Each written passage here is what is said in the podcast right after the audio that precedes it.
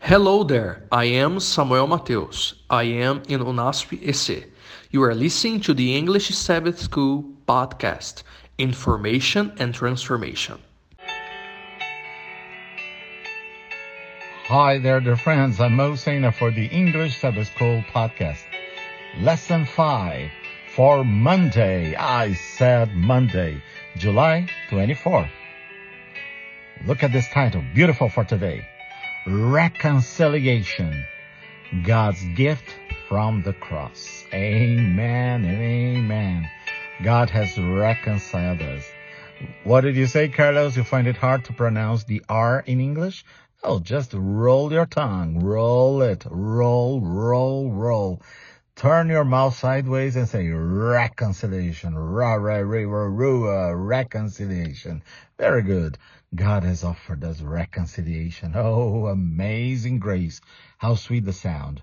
First, let us pray. Heavenly Father, thank you so much for bringing us close to you, for promising and offering us reconciliation from the north, from the south, from the east to the west.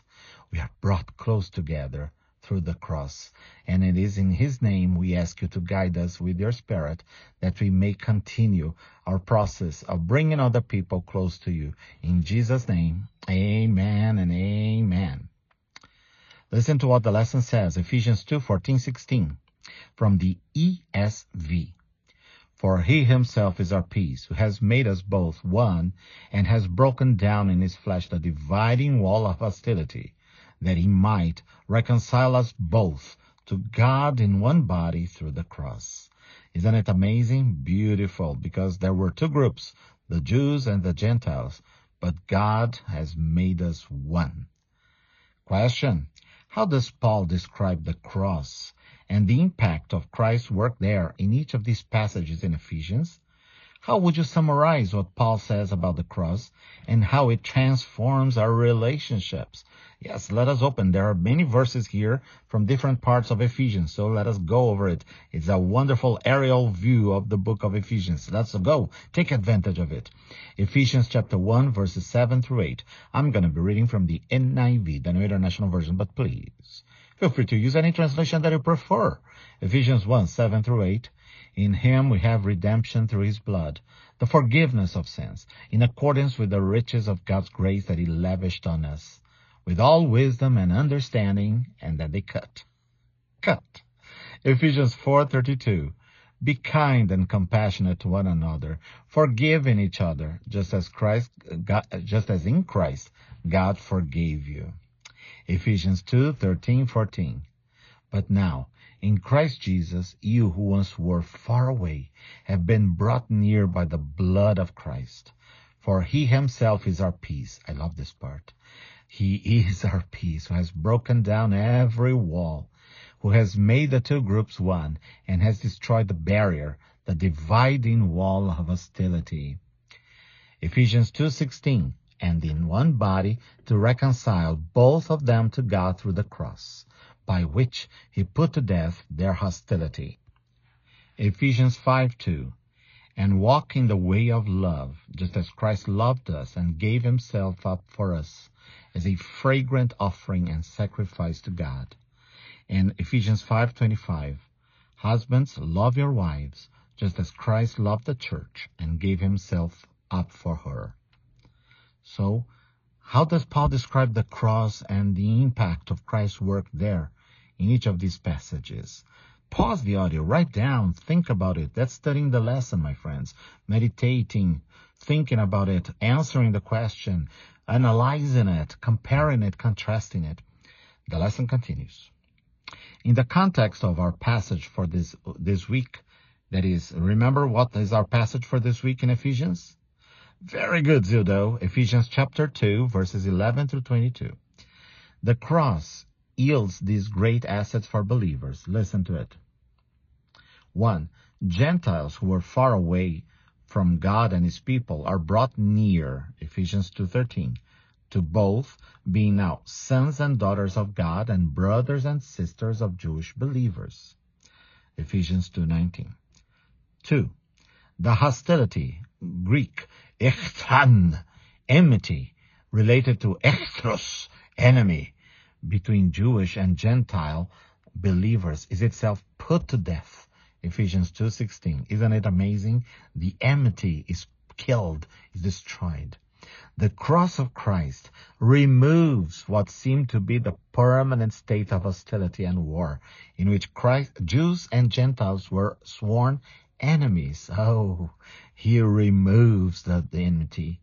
And number three, in the place of hostility comes reconciliation.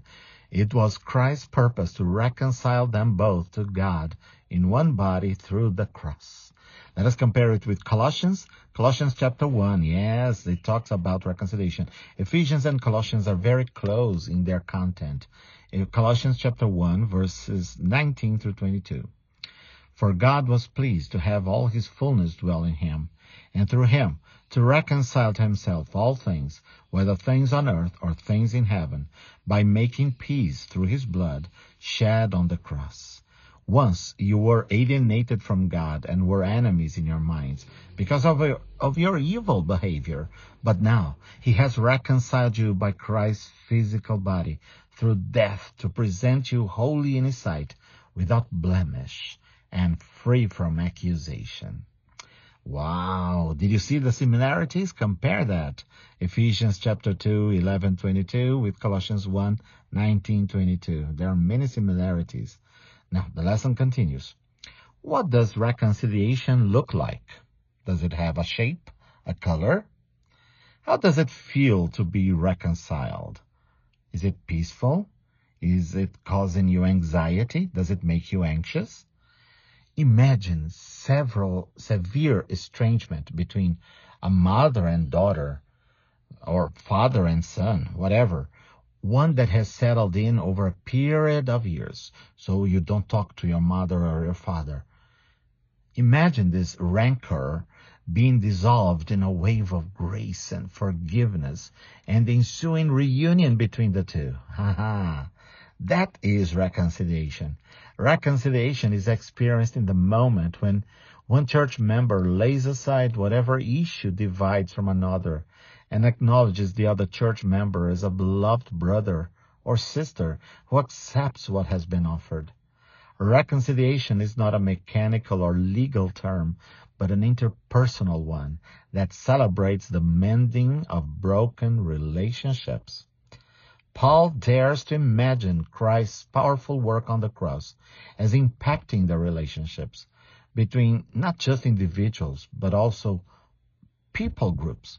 He imagines it invading our lives and destroying our divisions, dissolving our quarrels, and renewing our fellowship with and understanding of each other. It sounds utopic, doesn't it, my friends? Oh, Father, mercy upon us, huh? It sounds like many times it seems God destroys a barrier and right uh, a few minutes later, we build another one. By the way, those of you learning English as a second or foreign language, remember this word barrier, that's the pronunciation. It's not barrier. No, no, no, no, no, no. Many people uh, pronounce it uh, that way, but it's not the best pronunciation for this word is a barrier. Stressing the first syllable. Ba, ba, ba, barrier. Very good. Repeat after me. Barrier. Right. God has destroyed the barrier. Final question. In what ways might you need to apply the principles here to be reconciled to someone else? Do you need this reconciliation? I think we all do, don't we? How do you go about doing it? How can you take a step for this reconciliation? The cross invested with the power that language cannot express, Ellen White said. Amazing, isn't it? Yes, that's the power of the cross. Now, this is the end of lesson 5 for Monday, July 24th. For more information, please contact us on Facebook or Instagram, Believes UNASP. Tell your friends about our podcast. It is available on any podcast platform. Rate us with 5 stars so that more people may discover us.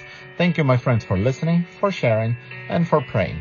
Yes, not only with us, but for us. May the Lord grant you a wonderful Monday. Shine on and be a light to others. Remember, Christ paid it all. Be reconciled to God and to your fellow brother and sister.